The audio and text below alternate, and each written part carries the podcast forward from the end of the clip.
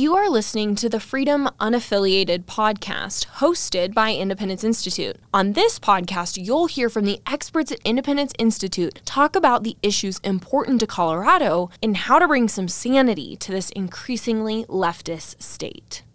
On this episode, we hear from Laura Carno, who wrote about Kendrick Castillo, the hero who gave his life in defense of his friends and classmates at the STEM high school shooting in 2019. Here she is. Today, March 14th, 2023, would be Kendrick Ray Castillo's 22nd birthday. If you don't know Kendrick's story, it's a hero's story that should be told to our children and grandchildren.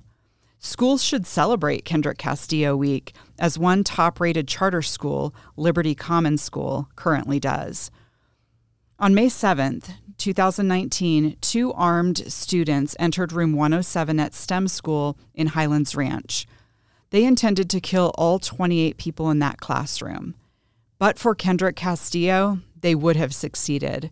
It would have been a Uvalde scale massacre before there was a Uvalde massacre. One of the gunmen gave a command nobody effing move. With those words barely out of the killer's mouth, Kendrick was up, pinning that gunman against the wall. His quick action gave others in the classroom the opportunity to disarm the two shooters. Although the killers shot six other students, only Kendrick lost his life that day. He absorbed the fatal shot, saving that classroom full of his friends and his teacher, 27 in all. STEM school will never make it to the list of mass school shootings, whose definition includes four or more people being killed. We all have Kendrick Castillo to thank for that.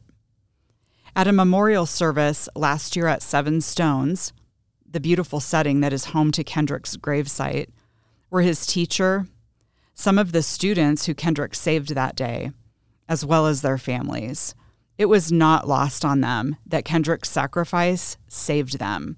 And those students' words and their parents' words, attempting to communicate what that sacrifice means to them today, was both gut wrenching and beautiful. A chalkboard at Seven Stones had messages from classmates, including one that said simply, Kendrick, you saved my life. They were there to honor Kendrick and his parents, John and Maria. Kendrick was John and Maria's only child. In 2020, John told NBC News, quote, Evil walked into the room that day, and Kendrick Castillo stepped up and stopped it. People are alive today because of his sacrifice. And Kendrick would not want his mother and I to wallow in sorrow and not take action. And that's what we plan to do. John and Maria Castillo continue to take action. They speak to school, church, and civic groups. They advocate for policies that will keep children safer at school, such as armed school staff, closed campuses, and mentoring programs. They are keeping Kendrick's memory alive. Heroes deserve to be remembered and their stories told to our children and grandchildren. One day, there will be statues and buildings named for Kendrick. But until then, join me in remembering Kendrick Ray Castillo today, March 14th, on what would have been his 22nd birthday. I only wish I'd had the privilege of meeting him. Thank you for listening to this episode of the Freedom Unaffiliated podcast. If you've enjoyed this podcast, please give it a like and consider sharing it with a friend. Be sure to subscribe to this podcast so you can catch our newest episodes. For more content from Independence Institute, go to thinkfreedom.org. Thanks for listening.